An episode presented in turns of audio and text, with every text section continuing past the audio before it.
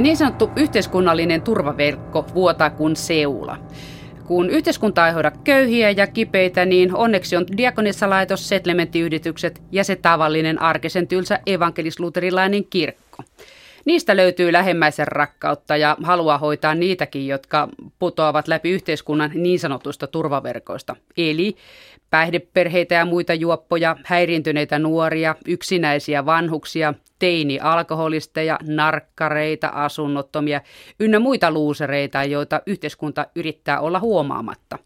Pare vaan kun pistää silmät kiinni, niin ei tarvitse tehdä mitään. Voi olla kun ei tietäisikään. Ministerien on paljon helpompi vatvoa seuraavakin vuosi sotesotkuissaan, kun ei katso arjen todellisuutta. Toisaalta on se vain hieno homma, että 1800-luvun puolivälissä yksi suomalainen paluumuuttajatar, Leskieverstinna Aurora Karamtsin, ei ollut samanlainen rahanahne, egoisti, pihtaripaskiainen, kuten nykyajan kroisokset.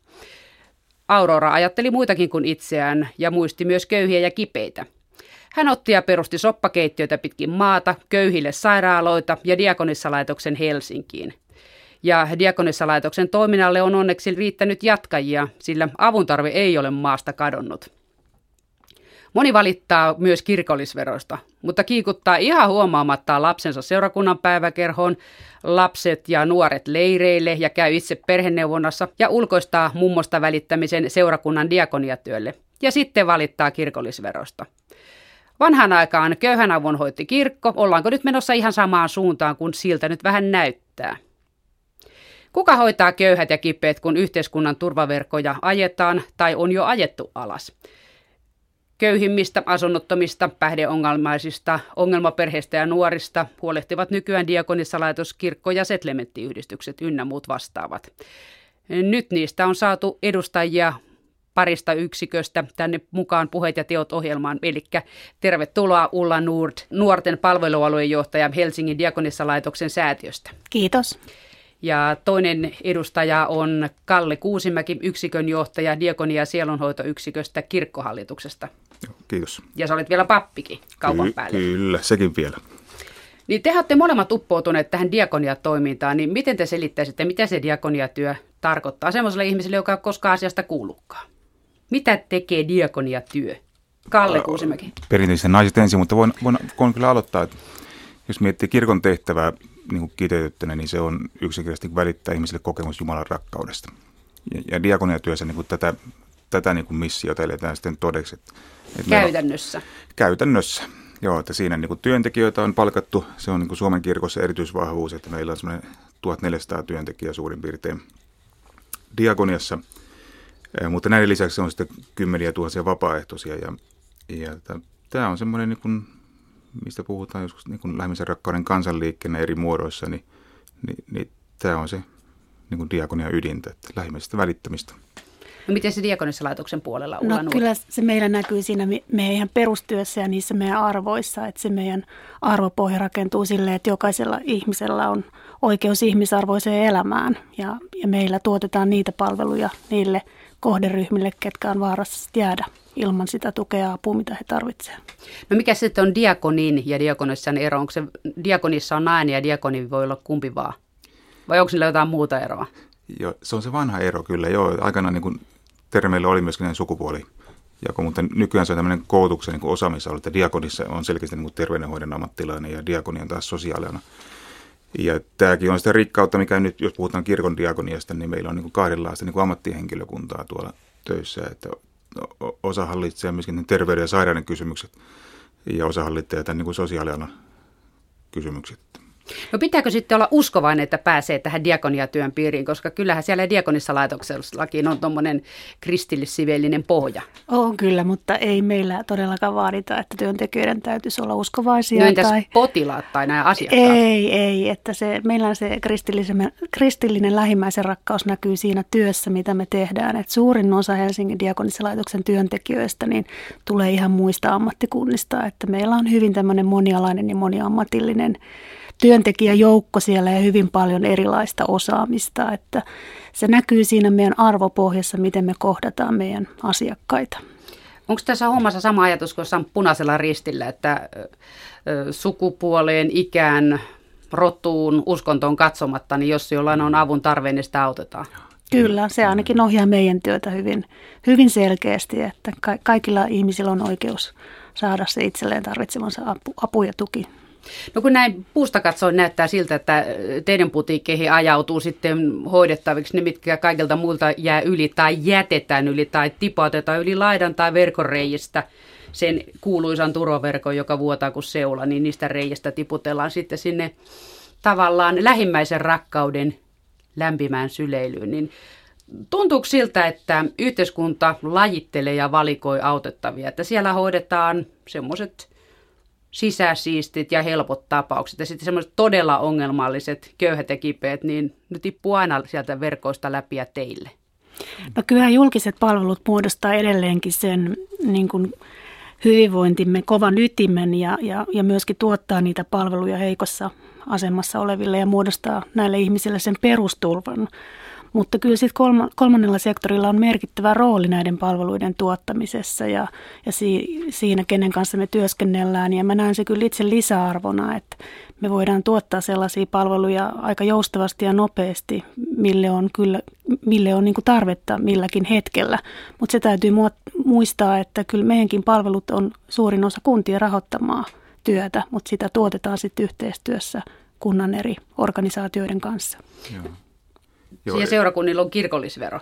Se paljon parjattu. Joo, toki, ja se on niin kuin hyvä, että, että näin on ollut, mutta että ei voi sanoa eikä sillä tapaa tosiaan, että niin kuin kysyit vähän niin kuin provosoiden, että, että onko kuntapuolella tämän tyyppistä niin valikointia. Niin ei siellä kyllä, mutta sitten kun mennään tänne yksityiselle puolelle, niin toki, toki sitten kun palvelutuotanto on vähän niin kuin yhteiskunnan rakentettu toisella tapaa, niin kyllähän ne näkyy ne merkit myöskin, että siellä sitten voidaan valikoida asiakkaita.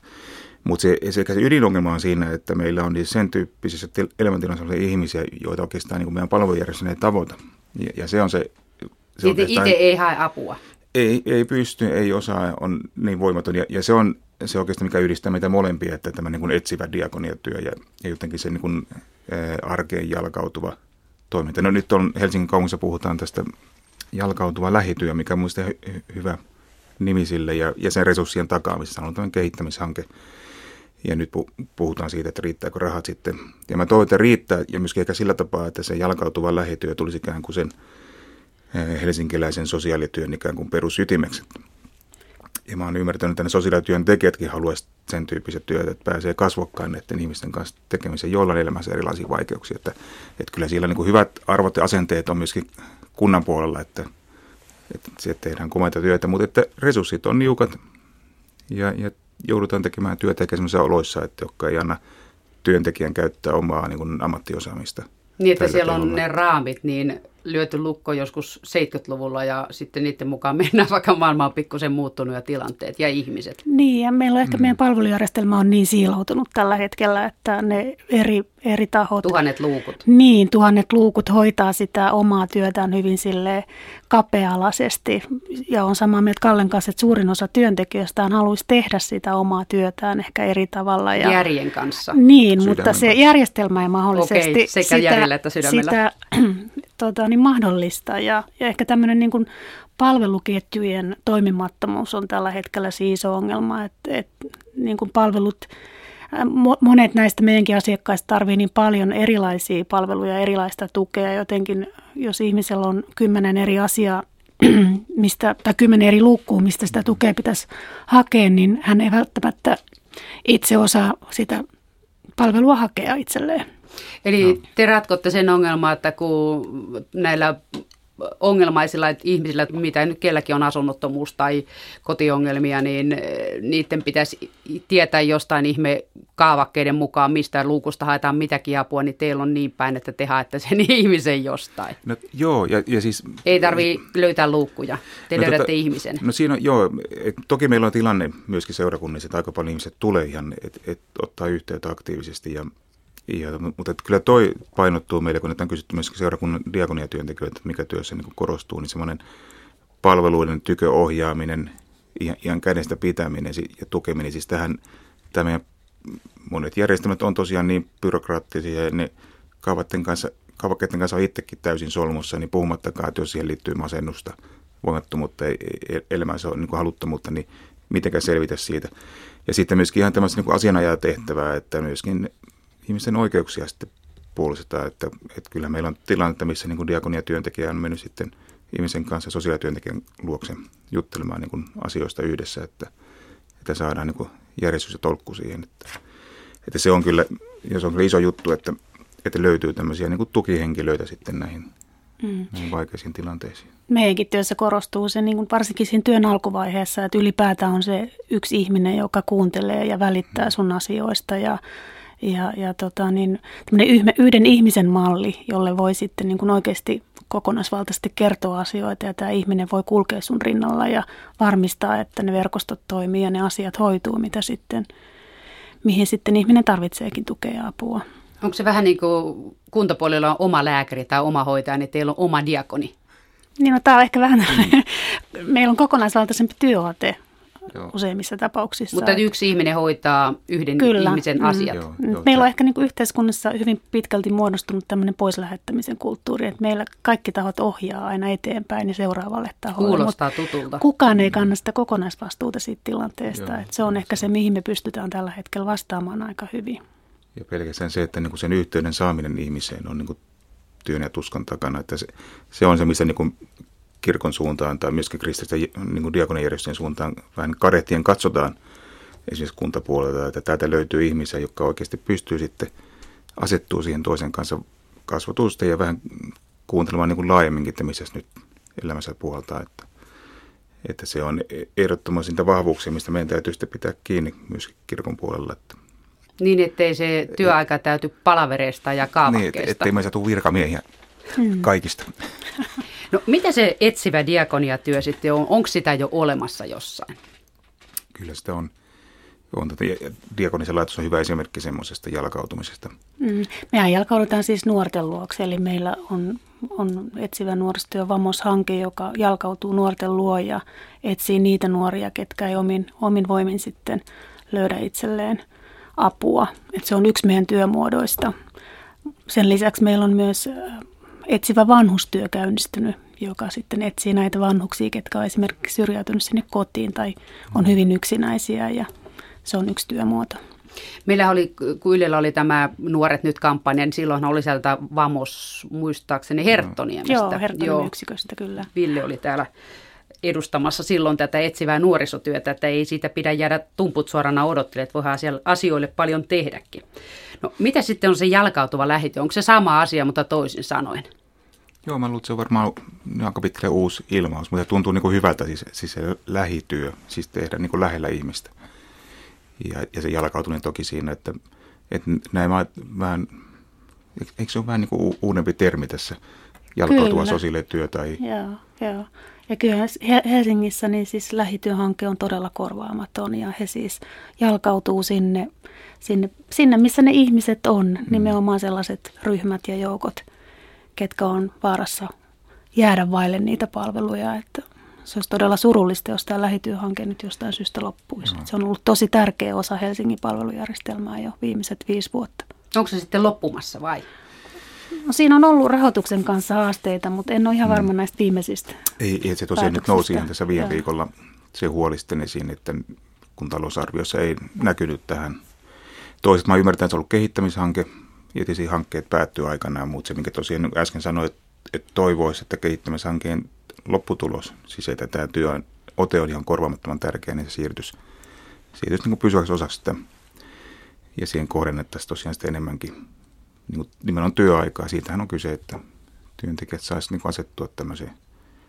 Ja mä ymmärrän, että työntekijät itse on myöskin antanut aika niin kuin vahvaa palautetta siitä, että, että tähän ne just haluaisi tehdä, että tähän heidät on koulutettu eikä suinkaan lomakkeiden kanssa – työskentelyyn. Kyllä, ja se on työmuotona hirveän arvokasta, koska se on samalla myös sitä haittoja vähentävää työtä. Et suurin osa lähityön asiakkaista on sellaisia, ketkä ei ole kiinnittynyt mm. mihinkään palveluihin. Et esimerkiksi, että pitää kaivaa esiin. Niin, ja että et nämä asiakkaat sitten kiinnittyy terveydenhuollon palveluihin ja mahdollisesti asumiseen, niin se on jo mm. niin kuin sinällään arvokasta ja, ja osaltaan edistää yhteiskuntarauhaa, että sitten nämä haitat vähenee.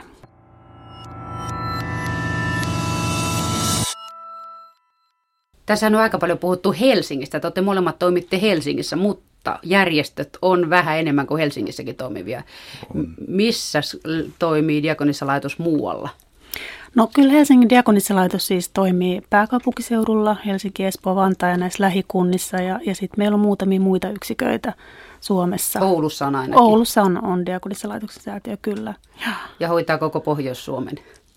Niin, en siis tiedä ihan tarkkaan, että mitä kaikkea Oulussa hoitaa, mutta aika, aika paljon siellä myöskin tuottaa erilaisia palveluja. Mutta samantyyppisiä kyllä? Kyllä, samantyyppisiä joo. palveluja. Ja kirkkohallitus on ainakin valtakunnallinen, vai kuinka, Niin, joo, ki- kirkkohallitus fyysisesti sijaitsee tällä pääkaupunkiseudulla, mutta, että, mutta kirkko, kirkko kyllä, että jos puhutaan seurakuntien toimintaa, niin sehän on ehdottomasti kirkon vahvuuksia, että joka kunnassa meillä on työntekijöitä tällä hetkellä vielä. Toivottavasti jatkossakin, että Muutama vuosi sitten tehtiin aika laaja ja kattava tutkimus siitä, että mikä tekee ihmisen onnelliseksi. Niin tuota, siinä oli yhtenä semmoisena hyvin vahvana vaikuttajana se, että tekee jotain muiden ihmisten hyväksi ja toimii Joo. yhdessä muiden kanssa. Niin kuinka paljon tässä on pohjalla sitä, että ihmiset tekee sitä myös ollakseen itse onnellisia, kun ne on tehnyt päivän hyvän työn?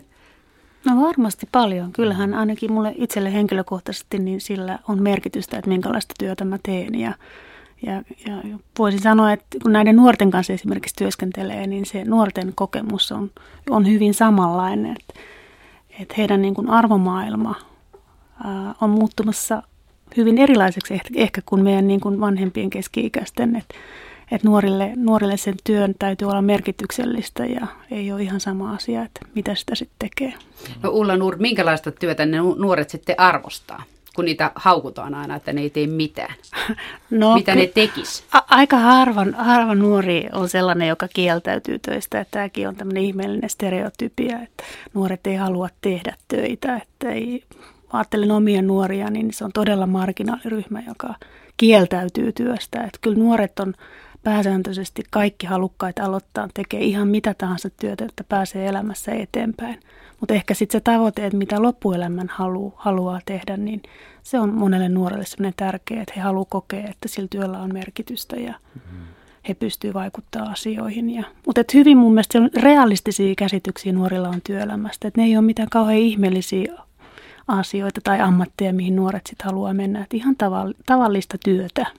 että harva nuori haluaa kuitenkaan sinne julkisuuteen ja, ja tällaiselle aloille, mistä paljon julkisuudessa puhutaan. Iltapäivälehtien niin, löppi, Ei, Joo, ei se, se ei ole realismi kuitenkaan.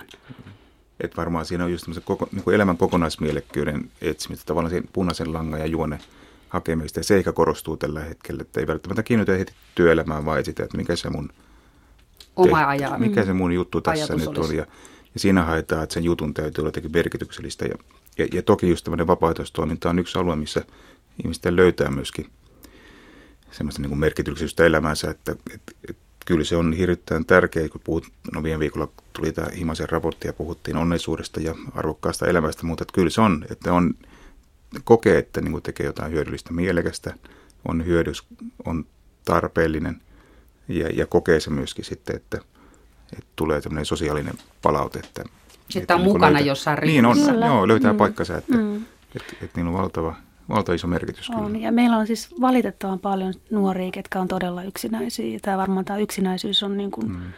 tällä hetkellä iso haaste kaikissa ikäryhmissä. Ja jotenkin se niin kuin, nuorten ensimmäinen päämäärä yleensä meilläkin on, että he löytäisivät sen oman yhteisön, missä olla ja vaikuttaa ja toimia. Että se on nuorille tosi tärkeä asia. Onko teille selvinnyt tässä matkan varrella niiden nuorten kanssa puljaillessa, että minkä takia ne on yksinäisiä, kun ikinä ei ole näin hyvät tietoliikenneyhteydet ollut ikinä maailmassa koskaan?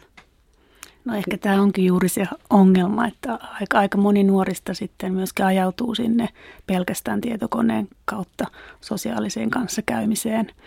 Mutta tästä täytyy sanoa, että kyllähän suurin osa meidän nuorista siis kuitenkin voi hyvin ja, ja heillä on kavereita ja on sitä lähiverkostoa, mutta kyllä tämä polarisaatio myös näkyy tässä. Että sit meillä on valitettavan paljon niitä, niitä perheitä, joissa sitten tapahtuu erilaisia asioita ja, ja moni nuori jää, jää yksin, että ei, ei ole vaikka sitä läheisverkostoa siinä ympärillä. Kalle Kuusemäki, onko sulla pappina mitään käsitystä siitä, tai muuten siis mm. ja virkatyöspuolesta, että tota, mistä se sitten johtuu, että nykyään on sellaista ilmassa, että jätetään joku ihminen yksinään. Oli se sukulainen tai entinen kaveri, niin ei pidetä mitään yhteyksiä. Sitten se jää yksinään happanemaan johonkin ja tulee ihan mökkihöperöksi. Varmaan paljon. Siis kyllähän niin kuin Suomessa monet muutokset ovat ollut niin, niin nopeita, jos miettii pelkästään niin kuin maassa muuttoakin, että, että kyllähän me niin kuin sosiaaliset verkostot on niin kuin hurjasti muuttunut tässä maassa hyvin lyhyessä ajassa, että, että me yksi syytä, kun puhutaan niin kuin kaupungissa tapahtuvasta tai kaupungissa koetusta yksinäisyydestä on se, että ei tänne ole rakentunut semmoisia niin luontaisia sosiaalisia verkostoja, että, että täällä että osattaisiin pitää niin kuin naapurissa olevasta mummosta huolta. Ja siinä, nämä on kuitenkin niin nopeita muutoksia, että siinä me ei ole tämmöinen niin kuin lähimmäisen rakkauden toteutuminen siinä omassa, omassa no niin, niin sinne ei ole tapahtunut semmoista isoa muutosta. Tässä oli jännä uutinen, ei oliko se Ranskasta vai missä nyt oli tämmöinen, kun äsken puhuttiin netistä, niin kyllähän myöskin siellä puolella tapahtui kaiken näköisiä kiinnostavia. Että siellä oli joku tämmöinen nettipalvelu kehitetty, missä niin kuin ihmiset niin kuin löytävät toisensa, järjestävät niin kuin harrastus, harrastustoimintaa, lähtevät sitten elokuviin tai peliiltä. Ja tuota, postimerkkelijät yhteen paikkaan. Ja kaiken näköistä. Niin nämä on niitä juttuja, mitä nyt tässä, että siinä mielessä niin nettipuolta voi pitää niin kuin hyvänäkin ilmiönä, että siellä rakentuu tämmöisiä uusia niin kuin yhteen tulemisen niin kuin mahdollisuuksia, joka tapahtuu ihan sitten kasvatusten, että ei pelkästään niin kuin, sitten tuon kuvaruudun kautta. Mutta mut monet syyt varmaan, siis tämä kilpailu, henkisyys, mikä on niin kuin vaan tuntuu, että vahvistunut, niin, niin kyllä siinä se riittämättömyyden, kelpaamattomuuden kokemus, niin saa sitten niin semmoisen niin itsensä niin kuin pois vetäytymisen tunteen herää, että, että en mä kelpaa. Työttömyys vahvistaa sitä, kun hakee kymmeniin paikkoihin, että missä, missä ei tule hyväksytyksi, niin, niin tota, kyllä monet tekijät ajaa semmoiseen, että, että eristäytyy. Että. Ja sitten meillä hirveästi muutetaan siis suuriin kaupunkeihin mm. työn perässä ja ne ehkä niin kuin läheisverkostot jää sinne toiselle paikkakunnalle ja sekin osaltaan sitten aiheuttaa tätä juurettomuutta ja yksinäisyyttä, että ei ole olemassa niitä uusia verkostoja. Sehän on yksi EUn tavoitteista, että toi työvoiman liikkuvuuden lisääminen, se niin. ei siis lisää onnellisuutta vai? Niin, siis kyllä jotakin kertoo siis siitä, että meillä pakkaudutaan tänne, tänne etelään aika lailla. Että se on se, tämä työ määrittää aika paljon sitä missä eletään. Ja kääntöpuoli tässä, jos puhutaan niin vanhusten tilanteesta, niin sitten on tämä maaseudun, niin, että siellä, siellä katoaa myöskin ne sosiaaliset verkostot. Että, mm. Sinne jää pelkät mummot. Niin, että sinne jää, tai sitten, tai sitten muuten niin kuin vaikeuksia olevat. Että, että nämä, nämä on sellaisia muutoksia, että, että samaan aikaan täytyy jotenkin sitten huomioida, että millä tapaa tämä sitten, sitten rakennetaan sitä tukiverkostoa tai, tai muuta. Ja, ja isoja kysymyksiä. Ja on tässä niin kuin haasteena, että Helsinkiinkin tai pääkaupunkiseudulle muuttaa paljon esimerkiksi nuoria. Ja sitten he törmää heti tänne tullessaan, että täällä on muun muassa asuntoja. Mm-hmm. Ja joku tällainenkin voi laukasta jo, että se elämäntilanne lähtee sitten luisuu huonompaan suuntaan. Ja nuorilla perheillä ei ole sitä sosiaalista verkostoa, joka jeesaisi lastenhoidossa esimerkiksi. Olen tät, tätä huomannut, kun olen ollut babysittamassa milloin missäkin, Kyllä. ei sukulaisissa. Mutta niillä on mummot ja muut sukulaiset olleet jossain 2, 3, 400 kilometrin Joo, päässä. Kyllä se, kyllä se näin on. Ja, ja toki samaan aikaan sitten on näitä isovanhempia, jotka niin kuin tekevät myöskin niitä useamman sadan kilometrin mittaisia matkoja sitten auttaakseen niin kuin lapsia sitten myöskin lastenhoidossa. Että, että kyllä tätä vastuunkantoa, mutta sitten se on myöskin ihan käytännössä taloudellinen kysymys, että missä määrin pystyy sitten tähän. Että No, tässä on ilmeisesti sitten käynyt niin, että tota, ihmiset ovat siirtyneet maantieteellisesti paikasta toiseen, mutta sitten ne sosiaaliset verkot menee rikki siinä, kun pala lähtee sieltä ja toinen täältä. Ja ne ei sitten ole vielä tarttunut uudestaan uusiksi sosiaalisiksi verkoiksi siellä uudessa maantieteellisessä sijainnissa. Joo, näin on. Mutta sitten tosiaan niin äsken sanoin, että uusia niin hyviä ilmiöitä on, on havaittavissa, että kyllä täällä, täällä niitä, niin kuin, niitä rakentuu sitten ja jälleen tuossa nettipuolella se todennäköisesti mahdollistaa semmoisia juttuja, mitä ei vielä edes niin kuin ehkä niin kuin hoksatakaan. Että. Mutta kyllä tämmöinen niin urbaani lähimmäiskulttuurin, kyllä siitä niin kuin on semmoisia hyviä Itämässä. Itämässä niin kuin kallioliikettä vastaavat tuolla mm.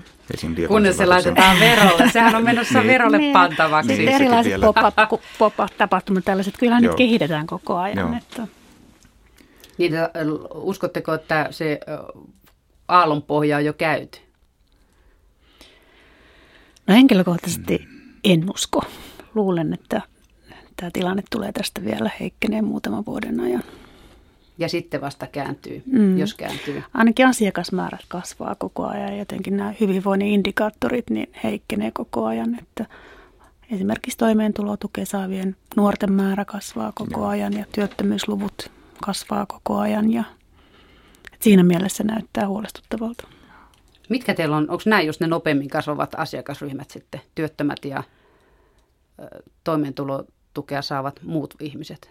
Niin, no me siis työskennellään nuorten kanssa, niin meidän nuorista suurin osa on, on sellaisia, ketkä elää toimeentulotuen varassa ja, ja ei ole siis koulutuksessa eikä työssä. No mitä te niille pystytte tekemään? No, Muuta kuin etsivä nuorisotyö Vamos vaeltaa ja etsii niitä, no mutta eikä se siihen jää. Ei, ei missään nimessä. Että kyllähän meidän, meidän niin palveluiden tavoitteena on aina se, että nuoret kiinnittyy koulutukseen ja työhön. Ja me ollaan itse asiassa rakennettu tämmöinen hyvin kattava matalan kynnyksen palvelukokonaisuus yhteistyössä Helsingin kaupungin kanssa, jossa nuori saa hyvin kokonaista valtaista tukea, että hän saa sieltä terveydenhuollon palvelut ja sosiaalityön palvelut. Ja sitten meillä on hyvin niin kuin laaja-alaisesti erilaista kuntouttavaa ryhmätoimintaa. Ja tavoitteena on, että nuori saa ne perusasiat ensin rakennettua kuntoon ja sen arjen ja elämänhallinnan kuntoon. Ja, ja sitten ruvetaan treenaamaan niitä opiskelu- ja työvalmiuksia ja miettimään niitä polkuja, että mihin se nuori sitten lähtee. Että kyllä meidänkin nuorista niin melkein 70 prosenttia sit kuitenkin vuoden sisällä on jo koulutuksessa ja työssä. Ja ne tulokset on aika hyviä. Mutta nuoret ei kyllä itse niin kuin selviä siitä kaikesta, että he oikeasti tarvii siihen rinnalle sit sen ihmisen, kuka niitä asioita hoitaa hänen kanssaan. Niin teillä jomalla kummalla oli näitä, ei nyt voi sanoa sijaisvanhempia, mutta semmoisia aikuiskummeja etsintä päällä, että tänne kaikki kiinnostuneet aikuiskunnat, siis Amigo-porukka siis ja Saapas-projektit Joo, ja no, muut no, Amigo on siis osa Helsingin diakonissalaitoksen toimintaa ja, ja toimii tiiviissä yhteistyössä siellä Vamoksen kanssa ja, ja se on ollut todella niin kuin merkittävä osa meidän työtä, että siellä vapaaehtoiset turvalliset aikuiset sitoutuu siihen, että he työskentelee nuoren kanssa vähintäänkin sen vuoden. Ja se on ollut monelle nuorelle semmoinen ihan käänteen tekevä asia, että, että moni nuori on kysynytkin, että oikeasti, että haluatko joku vapaaehtoisesti niin kuin tavata mua ja ja se on semmoista ihan tavallista tekemistä ja olemista ja kuuntelemista ja, ja nuoria ja vapaaehtoinen yhdessä sitten päättää, että miten useasti he haluavat tavata ja, ja mitkä on sitten ne heidän jutut, että mitä he tekevät yhdessä. Miten tämä kertoo sitten sen nuoren aiemmasta elämästä ja kotioloista aiemmista kokemuksista, jos se ihmettelee sitä, että joku haluaa olla mun kanssa? Teillähän on ihan lapsityöstä alkaen seurakunnilla päiväkerho ynnä muuta Kalle Kuusimäki, niin miltä tuntuu noin kokemuksen vatsaäänellä, että millaiset ne kotiolot on ollut sitä ennen, kun ollaan siellä harhailemassa vamoksen etsittävinä? No kyllähän sinne tietysti kertoo siitä, että on jäänyt vaille jotakin tosi olennaista huolenpitoa, että ei tota, to, tuossa äsken vaan tuli mieleen näistä vapaaehtoistoiminnasta, niin myöskin niin seurakunnissa tämmöinen lähimmäispalvelu, niin se on myös niin erittäin, niin kuin, että siinä on myöskin tämmöisiä niin uusia hyviä ilmiöitä, kun puhuttiin äsken siitä, että näkyykö, näkyykö tässä alun pohjaa ja, ja minkälaisia merkkejä, niin, niin sillä alueella kuitenkin näkyy ihan hyviä, hyviä tämmöisiä ilmiöitä, että on ihmisiä, jotka haluaa tulla tähän sitten, tulla sitten korjaamaan sitä, että jos jäänyt jotakin vaille huolenpitoa, vaille jotakin aikuisen ihmisen seuraa, ja ennen kaikkea sitä kiinnostusta sitä ihmisistä, että semmoista niin kuin pysyvämpää, että ei, ei mitään tämmöistä virkamieskiinnostusta, että sitten seuraava asiakas vaan, että siihen niin pysähdytään. Rastit ruuttuu niin, ja seuraava että asiakas. Siinä jäädään oikeasti niin kuuntelemaan, että mitäs, mitäs kuuluu ja, ja olla niin kuin aidosti kiinnostunut, koska sehän, se on se, sehän se välittyy sitten.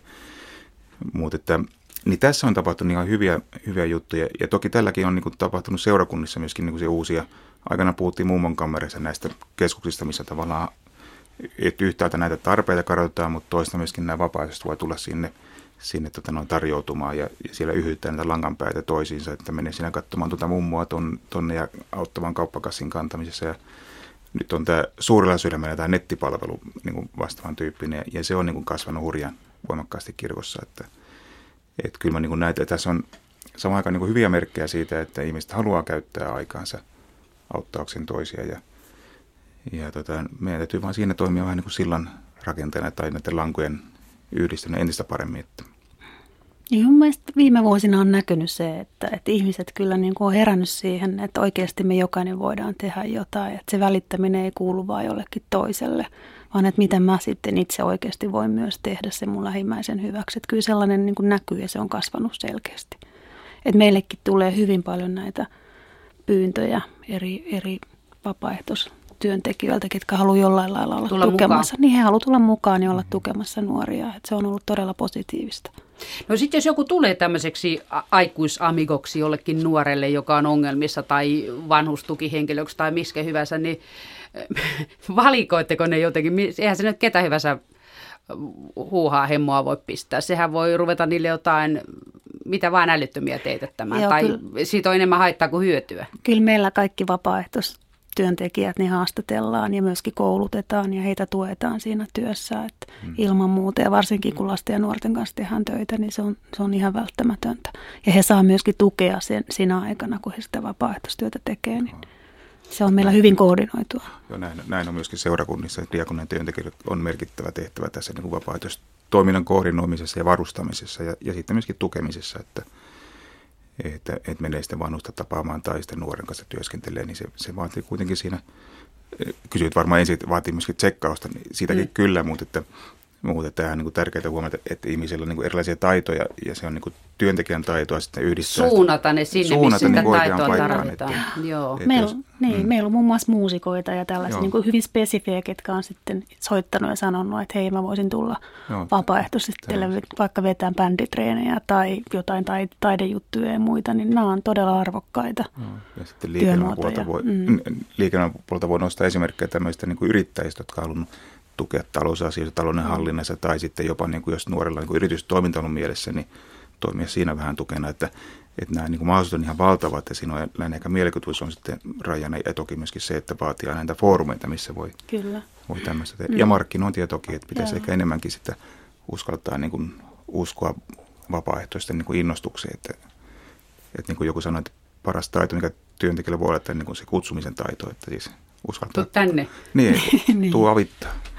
Ja kyllä esimerkiksi kertoo, että kaikki Suomen suurimmat pankit on lähtenyt tämmöiseen vapaaehtoistyöhön tänä keväänä. Siis se on osa tätä presidentti Niinistön kampanjaa ollut. Mm. Miten pankit on mukana no, siinä? Pankit, ne antaa roposia vai? Ei, vaan pankkien työntekijät on lähtenyt tekemään näille nuorille, kenellä on ongelmia esimerkiksi talouden hallinnassa, niin tällaista talousneuvontaa, ihan yksilöllistä ja ryhmämuotoista. Ja se on ollut todella niin kuin – hyvä projekti tänä keväänä, että ollaan sitä pilotoitu täällä Helsingissä ja, ja nuoret on ollut todella niin kuin tyytyväisiä. Että siihen on tuotettu tämmöinen selkokielinen materiaali. Ja, ja täällä osta pikavippiä, niin, no siitä, muun muassa käydään, käydään tällaisia asioita läpi, mutta ihan sitten siihen arkeen liittyviä talousasioita ja hyvin silleen niin kuin perinpohjaisesti. Ja pankkien työntekijät käy, käy ihan siellä nuorten luona sitten, että he on saanut työajalla tehdä tätä. Tämä on mun mielestä pankilta erittäin suuri niin kuin kädenojennus.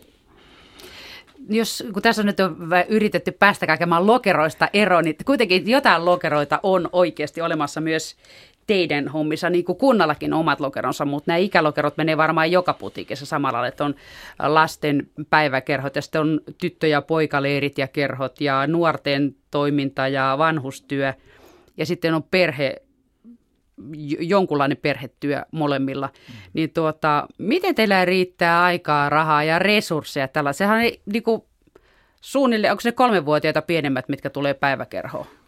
Joo, kyllä siinä niin, Joo. Ja sitten satavuotiaat toisessa päässä. Niin. Ja sitten siinä on ne riitele, taistelevat virtaset välillä, jotka, joita yritetään pitää yhdessä tai ainakin silleen, että ne nyt mäiski toisiaan kovasti lättyyn.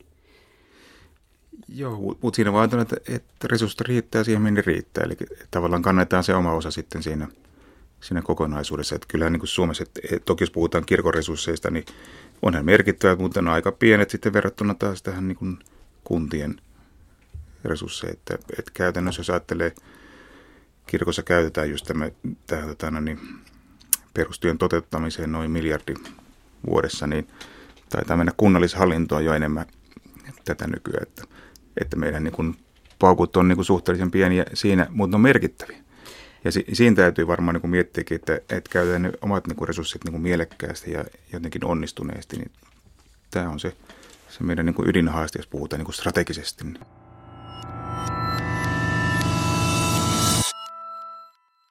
Kalle Kuusimäki löysi jostain semmoisen lukemaan, että kirkko käyttää 330 miljoonaa vuodessa lapsi- ja perhe- ja nuorisotyöhön. Se, se on nimenomaan lapsi- ja nuorisotyötä, että lasten ja nuorten kanssa. Sehän pitää työntekijöiden palkat myöskin sisällä, mm. eli siellä on noin 60 prosenttia taitaa tällä hetkellä mennä henkilöstökuluihin tästä.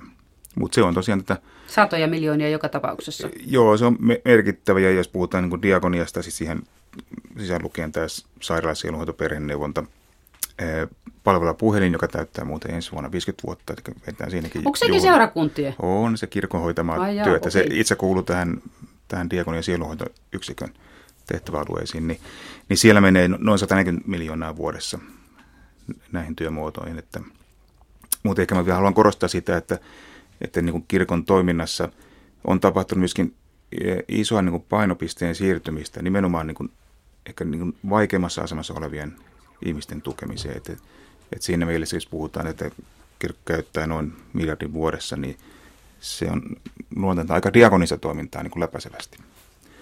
E, e, et siinäkin mielessä niin kuin hyviä merkkejä tämmöistä muutoksista on havaittu myöskin kirkossa. Mm. Meillä siis tehdään lapsia perhetyötä myöskin, mutta se on kunnan ostamaa palvelua. Toki siihen käytetään diakonia rahaa myöskin. Et mm. Meillä diakor tuottaa sitä voittorahaa, joka sitten palautuu takaisin siihen toimintaan ja ja tämä on niin kuin yksi muoto, mihin sitä rahaa käytetään.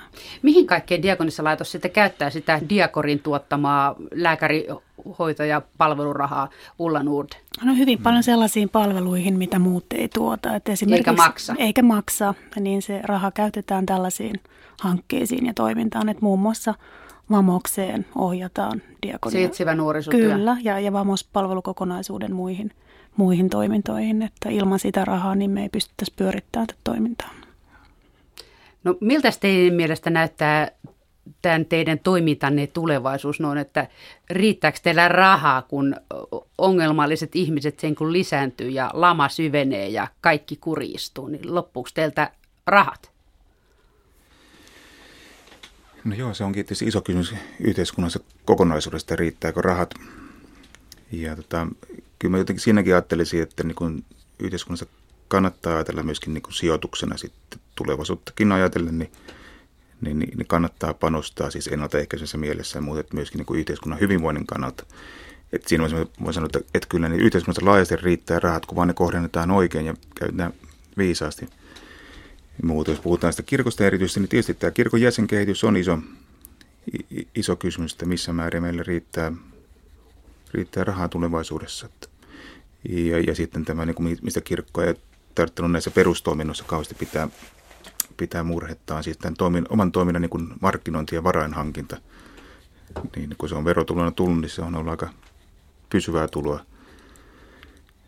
Niin, niin se on tietysti iso kysymys tulevaisuudessa, että millä tapaa tätä toimintaa sitten rahoitetaan, koska jotenkin dia, tämä niin kuin kirkon perustoimintaan tämä diakonia liittyy niin olennaisesti, että, että siinä halutaan olla toki tekemässä työtä, mutta minkä paukut riittää, niin sitä täytyy sitten, ja se on tätä just niin kutsutaan strategista harkintaa, että pitää löytää ne omat painopistealueet, että mihin, mihinkä kirkko sijoittuu, minkä seurakunnat sijoittuu siinä omassa toiminnassaan. Sitten myöskin järjestöllä sama juttu, että, että nekin on koko ajan niin hakenut omaa paikkansa tässä myllerryksessä, mikä on viime, viime aikoina ollut, että mitäs, mitäs me tässä tulevaisuudessa tehdään. Että. Mitä kaikkia muita järjestöjä tässä samalla asiakaskentällä on sitten kuin te, että paikkaamassa sitä tilkkutäkkiä sieltä niitä yhdet paikkaa yhden reijän ja toiset toisen reijän? No ainakin Sininauha-säätiö on yksi iso, iso mm. toimija ja mitäs muita siellä on? Ky- kyllä näitä katulähetyksiä, kaupunkilähetyksiä mm. löytyy, siis puhutaan kristillistä järjestöstä, niin, niin... Kaikki muutkin käy. Kaikki muutkin mm. käy. Mitkä ei ole siis niinku verorahoilla rahoitettuja budjetista. Nä, näitä on valtavasti näitä järjestöjä, että niin vammaispuolta löytyy toimijoita ja, ja, ja tosiaan on hyvin riippuvaisia vaikka raha-automaattiyhdistyksen rahoituksesta. Se on erittäin olennainen ja myöskin raha-automaattiyhdistys omilla niin strategisilla linjauksilla myöskin muuttaa sitä. Pystyy suuntaamaan, mm. Sitten, mm. sitten tämä palvelujen ulkoistaminen, kilpailuttaminen on tuonut ison muutoksen tähän kenttään ja, ja kun puhuttiin äsken nuorisotyöstä ja kuinka tärkeää siinä on, että nämä ikään kuin ne, ne ihmissuhteet säilyisivät pysyvinä, pitkäaikaisina, kestävinä, niin tämä kilpailu on tuonut tähänkin semmoista turbulenssia. Tai sitten toiminnan niin kuin Helsingin diakonisen laitoksen, laitoksen osalta, niin näissä asunnottomuushankkeissa niin yllättävästi tuleekin vastaan, että kilpailutukset jäikin vaan sitten naruvetäjän käteen, että et, et, et toiminnassa niin, on tullut siis kilpailutetaan, niin mutta ei osteta palvelua. Ei osteta. Mm, kyllä. Et, et, et tavallaan tulee lupaus, mutta sitten joudutaan sitten kunnan mm, rahatilanteen mm. vuoksi niin kuin vetäytymään, että, että tämä on hurjan vaikea tilanne tässäkin mielessä, että tehdä työtä jotenkin pitkäjänteisesti ja sitten samalla kuitenkin tilanteeseen nopeasti reagoiden. Että, mm. Mutta kyllähän se näkyy siis tämä, rahatilanne, että kyllä rahat tiukkenee jotenkin, että meidän pitäisi pystyä tuottamaan sellaisia uudenlaisia mm. tapoja myöskin toteuttaa näitä erilaisia palveluja tehokkaammin. Että kyllä mun mielestä siinä on, on myös niin kuin järjestelmässä on paljon sellaista, että meidän pitäisi oikeasti purkaa sitä auki, että meilläkin on, on paljon sellaista asiakaskuntaa, kenellä on ollut massiiviset tukitoimet sieltä ihan niin kuin varhaislapsuudesta lähtien. Ja se nuoren elämäntilanne voi silti olla kaksikymppisenä semmoinen, että hän, hänen oma kokemus, että hän ei ole tullut millään lailla autetuksi eikä ole saanut apua vaikka on ollut kymmenien eri niin kuin, tahojen tuen piirissä. Että mm. et tätä pitäisi pystyä purkaa ja miettiä, että miten me tuotetaan näitä hyvinvointipalveluja sitten tehokkaammin ja, ja niin, että oikeasti tulee se kokemus, että mä oon saanut riittävästi apua. Mm. Niin, että itse asiassa tavallaan te hyödytätte itseänne ja muutakin yhteiskuntaa sillä, että semmoiset, mitkä on mm, muiden silmissä luuseripudokkaita, niin te nostatte ne jaloille tai autatte ne nousemaan jaloille ja sitten niistä tulee kunnollisia veronmaksajia. Taas raha kiertää systeemissä. Joo, kyllä mä itse jotenkin näin ja, ja kyllä työntekijätkin näkee, että se on vähän niin kuin, niin kuin isommat tavoitteet, jos puhutaan hyvinvoinnista ja hyvinvointitalkoista. Mutta tämä on siinä mukana. Tämä on siinä mukana toki. Eikä että pois sieltä kuopasta ja mutta, että, mutta jotenkin se on, se on sivutuotteita, siis hyviä sivutuotteita, mutta ei se ole se päällimmäinen juttu, vaan että se tukee jotenkin ihmisten jaloille ja ja se on se, niin kuin puhuttiin äsken, että työntekijät kokee sitä hyvää tässä tekemisessä, niin se on ihan sallittu ja hienoa, tuleekin näitä kokemuksia, että tässä nyt tapahtuu muutos hyvään mm. ihmiselämässä, että, että siitähän työntekijän elää, että ja mä uskon, että kun puhutaan että kuntapuolella niin kun työntekijän vaihtuvuudessa monilla aloilla, niin kyllä se aika paljon kertoo myöskin siitä, että ei pääse tosiaan työssään näkee sellaista vaikuttavuutta ja, ja se pitkäjänteisyys jälleen puuttuu, että se kulkeminen sen nuoren tai sitten aikuisen seurassa, niin se on niin katkottaista, että ei pääse työssään kokemaan sitä työn tekemisen mielekkyyttä. Että osittain ehkä kertoo siitä, siitä niin kuin tämäkin. Mm. Ja on se inhimillisesti niin kuin ihmisten kannalta todella tärkeää, että vaikka kaikki sitten ei sijoittuskaan sinne koulutukseen ja työhön. Että, ja veronmaksajiksi. Niin, ja veronmaksajiksi, että he kuitenkin voi kiinnittyä johonkin toimintaan, mikä on itselleen mielekästä. Et mä näen sen tosi tärkeänä myöskin. Kuinka paljon tämmöistä tulee vastaan tosiaan, että ihmisillä ei ole mitään muuta pitkää ihmissuhdetta kuin se tämä jokin diakonia-työntekijään oleva suhde? Että ne on niin yksinäisiä. No kyllä meillä on ainakin hyvin paljon sellaisia nuoria, kenellä ei ole siis oikein mitään muuta ihmissuhdetta. Ja, ja vaikka kysymys on siis vähän yli parikymppisistä nuorista, niin silti voi olla se, että on jo useamman vuoden ollut, että, että ei välttämättä ole kuin se viran, joku viranomainen sosiaalityöntekijä, ketä tapaa säännöllisesti. Että. Niin, että se olisi syytä olla pysyvä Joo. suhde edessä. Kyllä. Mm, mm. Joo, kyllä, kyllä se meilläkin näkyy. Ja jos miettii seurakuntaa, niin purkaa se sanaa, niin se on niin kuin seurakunta. Eli, eli se on meidänkin toiminnassa pitäisi enemmän tavoitteena olla, että niin siitä rakennetaan sitä seuraa siihen, siihen ympärille. Ja, ja se on se iso juttu meillä työntekijöillä kanssa, että, että järjestää ryhmätoimintaa ja, ja avaa tämmöisiä, että jotenkin – rohkaisee ja niin kuin voimaannuttaa ihmistä siihen. Että, Tutustuttaa ihmisiä Niin, että et uskaltaa tulla ja, ja sitten jälleen tulee niin kuin se kokemus siitä, että hetkinen, että, että mähän on hyväksytty ja että löytää sen paikkansa. Ei välttämättä työelämään niin kuin siitä singanda, mutta että löytää semmoisen foorumissa voisi olla kaikenlaiset talkoissa mukana, että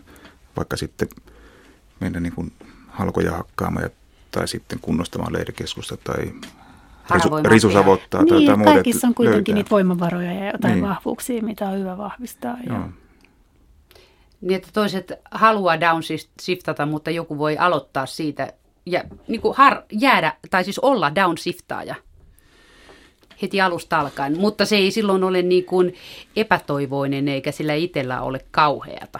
Joo, kyllä siis kaikkinensa on tosi tärkeä yhteiskunnan, siis sen tyyppistä arvomaailmaa rakentaa, että, että on sitten työelämässä tai ei, eri syistä johtuen, niin kuitenkin löytää paikkansa ja on, niin kuin kokee sitä arvostusta.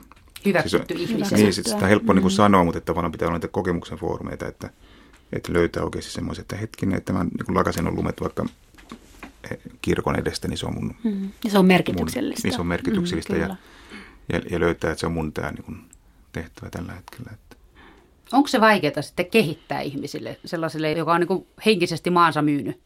Niin onko sille vaikea kehittää sitten joku tällainen homma, mistä se saa itselleen uskoa elämään ja itseensä? No ei kyllä mun mielestä ole. Että kyllä, kyllä mun mielestä ne pikkuhiljaa rupeaa löytymään sieltä. Että silloin kun se ihminen saa sen kokemuksen, että, että oikeasti joku hänestä välittää ja, mm. ja hän on tärkeä ja merkityksellinen, niin kyllä ne niin kuin omat intressit rupeaa sitten pikkuhiljaa sieltä myöskin nousemaan esille. Mutta se vaatii aina aikaa ja just sitä, että on, on joku, joka jaksaa paneutua sen ihmisen asioihin ja, ja yhdessä voidaan miettiä ja pohtia, että mitkä sitten on just niitä omia juttuja ja omia voimavaroja, mitä voidaan vahvistaa. Kun tässä kuitenkin aika moni tietää, että seurakunnat ja diakonissalaitokset ja sininauhaliitot ja settlementtiyhdistykset tekee paljon ihmisten hyväksi semmoista, mikä jää kunnilta ja valtiolta hoitamatta. Niin minkä takia sitten te ette pidä enemmän sitä ääntä? Jos on tämmöisiä ongelmia, että rahat loppuu ja yhteiskunta sitten rakentelee milloin mitäkin jotain urheilukeskuksia sillä rahalla, millä voisi vaikka antaa vähävaraisille lapsille joulupuuroa. Niin Ulla Nord ja Kalle Kuusimäki, miksi te ette niin kun, tuo itseänne es, tai firmojanne esiin? Sitten, sitten vaan ihmiset valittaa, että on se kauheata, kun pitää maksaa kirkollista veroja. Diakonissatkin vanhat mummot, niin siellä vaan virkkaa jotain patalappuja ja päiväpeittoja. Niin tuota, päivittäkää tietoa itsestänne. toi on ihan reilu, reilu kysymys ja reilu vaade ky, kyllä se näin on. Siis siinä on, tässä on jännää taustasi, niin kuin diakoniaan erityisesti liittyy semmoista niin kuin tiettyä niin kuin vaatimattomuuden ja nöyryyden kulttuuria mm. tavallaan, että sitä perimään. Mutta sitten on ihan tämmöinen tietysti raamatullikin tausta, että jos muistelee Jeesuksen vuorisaarnaa, niin kyllä se sanoo, että pitäisi tätä almujakin antaa, kun siis osa porukasta teki sitten niin, että torvet soi edessä, niin niitä kritisoi vähän tämän tyyppistä niin kuin ulkokultaista meininkiä niin sanoi, että pitäisi tehdä hommia sillä tapaa niin kuin auttaessa. Että Huomaamattomasti. Va- vasen käsi, mm, käsi mm. mitä oikein tekee. Että tavallaan että ei, ei tehdä se numeroa, siis tämmöinen niin hämäläinen auttamisen tapa. Että. Niin ehkä se on niin kuin se kulttuuri, että työ puhuu puolestaan, niin, mutta että välttämättä puolestaan. se ei niin kuin puhu puolestaan, mutta että kyllä mun mielestä tähän nyt on herätty, että kyllä me niin kuin aika paljon kuitenkin viime vuosina on otettu osa yhteiskunnalliseen keskusteluun, keskusteluun ja yritetty nostaa niitä niin kuin ongelmakohtia julkiseen mm julkiseen puhe, julkiseksi puheenaiheeksi, että, että kyllä tähän niin kuin Joo, tämä, on kiinnitetty huomiota, totta. koska meillä on hyvin paljon sitä tietoa, mitä missään muualla ei ole. Joo. Ja meillä itse vuoden päästä on nämä seurakuntavaalit. Meillä on hyvä teema kuin usko hyvän tekemiseen, tämmöinen slogan, mikä on niissä niin kuin hyvällä tavalla muista aika hy, hyvin onnistunut sekin teema rakentaminen, mutta että siinä niin kuin tuodaan esiin tätä niin hyvän tekemistä. Eli se, siitä tulee niin isompi kamppis, näkyy televisiossa ja sitten kadulla ja seurakunnissa, että että millä tapaa niin kuin sitä hyvää voi tehdä. Tietysti kutsutaan niin kuin ihmisiä niin kuin ehdokkaiksi, mutta myöskin osallistumaan ennen kaikkea vaaleihin ja vaikuttamaan sillä tavalla seurakunnan toimintaan. Mutta siinä kamppiksi sitten kerrotaan myöskin tästä toiminnasta, että kyllä tässä niin kuin opetellaan vähän tämmöistä jotenkin tykötulemista. Mutta se on semmoinen vaikea laji, että siinä ei myöskään ei pitäisi jotenkin... Ei löytää. ollut tapana. Niin, niin pitäisi sit... löytää semmoinen tyylikäs tapa, että jotenkin se oma hänen nostaminen, niin se, ei se on niin meille suomalaisille muutenkaan, niin ei ole kauhean semmoinen luontainen niin. juttu. Mutta mitä Ulla Nur sanoi just, että tota, nostaa niitä puheenaiheita. Joo, ei tarvitse kyllä. itseään välttämättä kehottaa kyllä nostaa näin. niitä asioita kyllä. esiin yhteiskunnalliseen mm. keskusteluun, mm. niin sitä saisi kyllä olla enemmän. Kyllä mä oon ihan samaa mieltä ja siis useasti ne, kenen kanssa me työskennellään, niin heillä ei ole voimavaroja itse tuoda niitä asioita eikä puolustaa omia oikeuksiaan. Et siinä mielessä mä näen sen kyllä erittäin merkittävänä Joo. roolina, että meidän pitäisi niin kuin kyetä sitten olemaan näiden ihmisten asianajia, viedä niitä asioita eteenpäin. Joo, kyllä. Ja tätähän on kysytty myöskin sitten, niin kyllä tällä hetkellä niin kuin suurimpia syitä kuulua kirkkoon on se, että kirkko toimii sitten niin kuin vanhusten, vammaisten, nuorten, siis niin kuin tekee diakonissa toimintaa, mutta myöskin siinä toivotaan, että kirkko myöskin erityisesti köyhden kysymyksessä niin nosta sitten enemmänkin. Että kyllä meidän täytyy siinä, siinä petrata toki ja miettiä, että millä tapaa sitä ääntä voitaisiin, että me voitaisiin olla niin megafoni sitten, että ne, tai kaikukoppa, että koottaa sitä. Meillä on jotakin toimintoja, mutta että niitä tehdään enemmän ehkä yhteistyössä sillä tapaa kirkko ja niissä erottunut omana toimijana. Mm. Mutta varmasti usein on niin, että ne köyhät ja kipeät ei itse pysty eikä jaksa eikä osaa pitää itsestään melua, niin voisitteko te olla siinä sellaisia niin propagandakoneistoja? No Kyllä tai varmaan, propaganda, vaan niin, niin, siis tiedotuskoneistoja. tiedosto, tiedotuskoneistoja kyllä varmasti ja, ja tota, niin uskon, että tulevaisuudessa näin tulee enempi olemaankin, että nostetaan näitä asioita voimakkaammin sitten Joo. keskusteluun. Kyllä. Joo, siis ilmeisesti just kun propagandatermiäkin miettii, että se on kehittynyt nimenomaan tällainen kuin viestiä asioista, siis tuoda sitä esiin. Mutta se, mikä on, on tärkeää myöskin muistaa, että meillä on ollut tämmöisiä sosiaalifoorumeja ja sitten myöskin niin, ihmisoikeuspäiviä, missä asianomaiset itse saa myöskin sen äänen, että, että tässä on kyllä meillä sellaista historiaa, että puhutaan toisten puolesta. Mutta että just näin niin uudet tavat toimia, niin jotenkin sitä vahvistaa, koska se on mm. osa sitä myöskin, mm. että ihminen huomaa, että, että tämä mun tulkintani tästä todellisuudesta, niin sitä kuunnellaan ja, ja myöskin tehdään siitä sitten oikeita johtopäätöksiä, että on se sitten niin kuin mikrotasolla tai makrotasolla niin kuin yhteiskunnassa. Niin. Kyllä, ja se osallisuuden vahvistaminen muutenkin on tosi tärkeää, että se, mikä ehkä julkisessa keskustelussa esimerkiksi nuorten kanssa häiritsee, että se nuoren oma ääni sieltä usein puuttuu. Eli niiden nimenomaan nuorten, ketkä ovat vaikeissa elämäntilanteessa, ja niitä päätöksiä tehdään sellaisilla foorumilla, missä ei ole sitten ihan selkeää käsitystä, että mikä se niin kuin realistinen tilanne nuorten kohdalla on. Että enempi toivoisi, että sielläkin kuuluisi se nuoren ääni. Ja siinä auttaa varmaan se, kun te jeesaatte niitä rakentamaan itselleen sitä itsekunnioitusta ja oman Kyllä. arvon tuntoa. Joo. Kyllä. No miltä se näyttää maailmaa diakoniatyön ruohonjuuritasolta katsottuna? Onko synkkää? Ei ole synkkää. Et mun mielestä se toivon näkökulma on kyllä koko ajan läsnä siellä meidän, meidän työssä ja, ja ne työn tulokset kyllä myöskin näkyy koko ajan. Näin sanoi Ulla Nord ja miten tähän jatkaa Kalle Kuusimäki? Joo, kyllä meilläkin niin kuin se niin kuin diakonissa on rakennettu tämmöinen niin kuin, aika pitkä niin kuin tulevaisuuskaari. Siinä ajatellaan, että, että kaikki päättyy hyvin. Että on tämmöinen niin Jumalan valtakunta-ajatus. Että siihen mielessä onkin aika vahva siis toivon ulottuvuus toiminnassa. Ja just tämä Paavalin ajatus, että nämä kolme tekijää, usko, toivo, rakkaus, niin siinä se oikeastaan palautuukin, että, että me niin kuin saadaan niin vahvistettua se usko, eli luottamusta omaan luottamusta läheisiin, luottamusta sitten tulevaisuuteen ja sitä toivoa, että uskaltaa niin kuin rakentaa sitten sitä elämää, eli niin kuin nuorten kaskin toimitaan, niin että, että alkaa ottaa niitä askeleita eteenpäin. Niin, mutta se rakkaus on niin varmaan se ydintekijä, että, että nämä ei toteudu, jollei sitä niin kuin välittämisen kulttuuria tähän niin kuin saada vahvistettua. Välittämisen vallankumous Suomeen. Vallan, se on hyvä